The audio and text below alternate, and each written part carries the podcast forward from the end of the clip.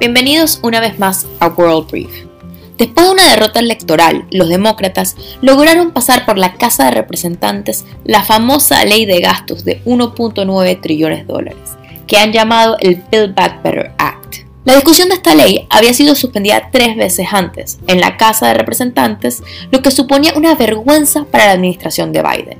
Los progresistas y los moderados del Partido Demócrata simplemente no se podían poner de acuerdo en lo que ellos consideraban que es el pedazo de legislación más importante en una generación, ya que con esto buscan reformar y cambiar todo el sistema de seguridad social de Estados Unidos. Esto son muy buenas noticias para Joe Biden, que viene de unos meses muy duros, donde no solo ha visto que sus índices de popularidad se desplomen, una encuesta del Washington Post y la ABC lo ponen en solo 41% de aprobación, en gran parte por el manejo de la retirada de Afganistán y la crisis en la frontera migratoria, sino que el Partido Demócrata ha tenido un muy mal desempeño en las elecciones especiales de este año, donde llegaron a perder dos importantes gobernaciones, la de Virginia y Nueva Jersey, estados que los demócratas habían ganado muy cómodamente en las elecciones del 2020.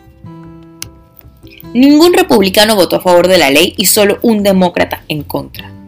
Kevin McCarthy, el líder de los republicanos en la Casa de Representantes, tomó el piso de la casa y habló por ocho horas seguidas, con la idea de atrasar la ley, pero él simplemente no tenía los votos para parar su aprobación.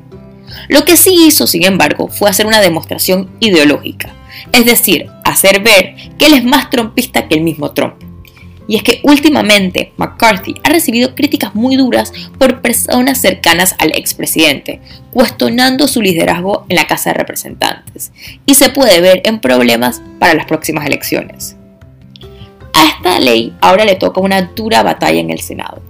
Primero, como no se espera que el Bill Back Better cuente con ni un solo voto republicano, los demócratas tienen que votar todos en línea. El Senado está actualmente dividido 50 y 50, con Kamala Harris, la vicepresidenta, como el voto decisivo. Los republicanos han dejado muy claro su posición. Consideran que esta ley no es más que un gasto partidario irresponsable e innecesario, que solo le va a subir los impuestos a la mayoría de los ciudadanos americanos. Es por eso que todos los ojos se pondrán en Joe Manchin de West Virginia y Christine Sinema de Arizona.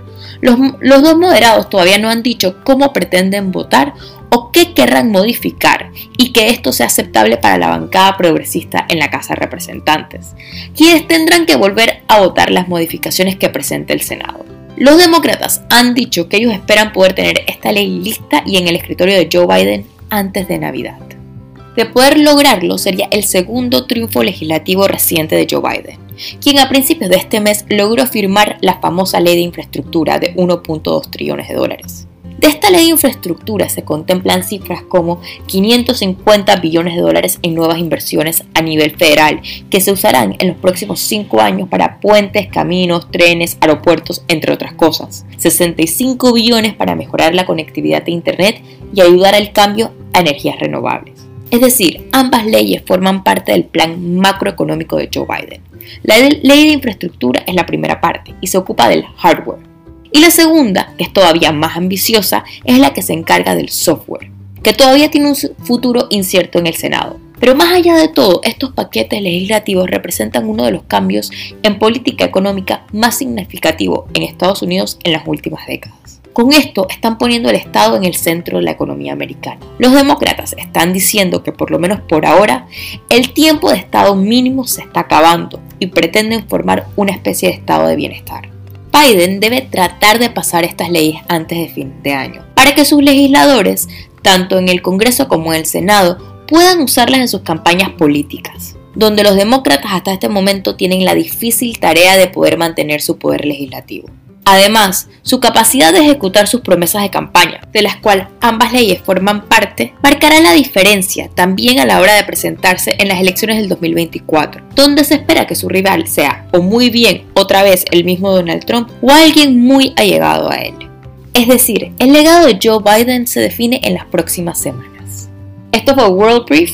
Por favor síguenos en redes sociales en arroba en Instagram y Twitter.